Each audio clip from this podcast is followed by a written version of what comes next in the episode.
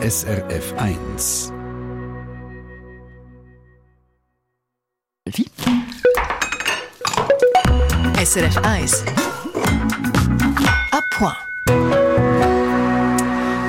Wenn Sie Ihren Darmbakterien, also Ihrem Mikrobiom, auch gerne etwas Gutes tun dann haben wir Ihnen genau jetzt die Tipps in der heutigen Kochsendung ab.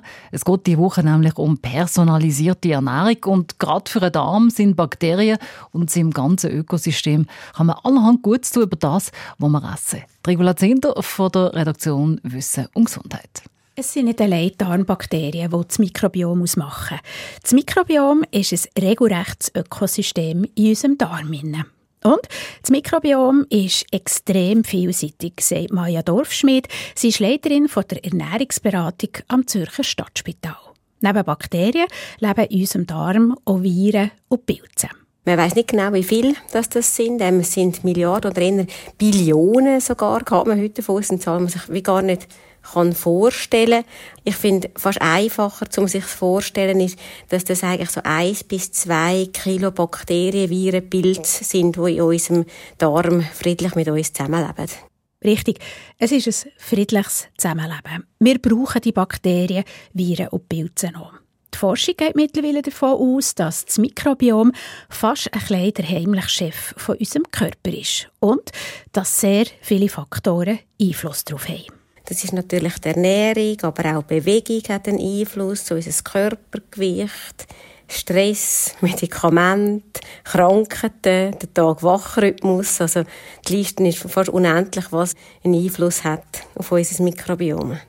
Es ist also nicht das Essen allein. Das Mikrobiom ist eine komplexe Angelegenheit. Und, wir haben es gehört, es sind Billionen Bakterien, Pilze und Viren. Also eine Billion sind eine Million Millionen.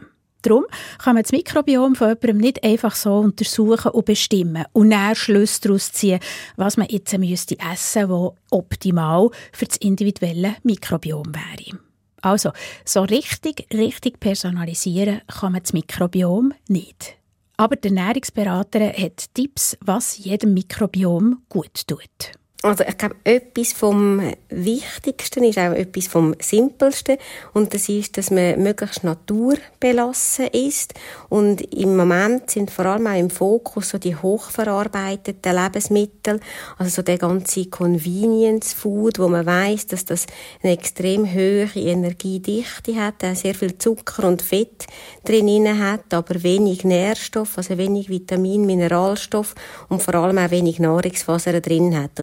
Also, darum möglichst wenig Fertigprodukte essen. Stattdessen ein Haufen frische Lebensmittel und viel Gemüse und Früchte. Und man hat schon viel Gutes für das Mikrobiom gemacht, sagt Expertin. Und fermentierte Lebensmittel sind auch gut zum Beispiel Joghurt, wo probiotische Bakterien drin haben. Das ist aber auch das gute alte Sauerkraut oder wenn man es eher so ein bisschen im asiatischen Raum ansiedelt, dann nachher ist zum Beispiel Kimchi, so die eingelegten essigartigen Gemüse, so, wo man kann nehmen kann. Oder es ist auch Miso, so die Miso-Paste, Miso-Suppe, solche Sachen. Da weiss man, die sind sehr probiotisch und fördern eigentlich auch ein gesundes Mikrobiom. Und noch ein einfacher Tipp für ein gutes Mikrobiom. Möglichst vielfältig und bunt essen. Ich empfehle, dass man sich bei der Ernährung wie den Regenbogen vorstellt und schaut, dass man bei möglichst vielen Mahlzeiten zumindest einige Farben vom Regenbogen drin hat. Zum Beispiel irgendwie gel wie eine Banane drin hat, dass man orange wie einen Kürbis drin hat, dass man rot wie eine Peperoni drin hat, violett wie eine Aubergine drin hat, so dass man wirklich so das farbenfrohe, lustbetonte ist. Jeden Tag einen Regenbogen essen. Das freut das ganz individuelle Mikrobiom. Und das ist gut und gesund für den ganzen Körper. Das also gefällt unserem Mikrobiom sicher auch das Rezept, das es am Freitag gibt, nämlich Brüsseler Salat mit Orangenfilet, einer Miso-Sauce mit Parmesanspan und gerösteten Mandelblättchen. Das Rezept ist aber jetzt auch schon aufgeschaltet, wenn Sie also Lust haben und gerade Zeit haben, um das Rezept schnell abzuladen oder zu lesen unter srf1.ch finden Sie. Eine Sendung von SRF1. Mehr Informationen und Podcasts auf srf1.ch.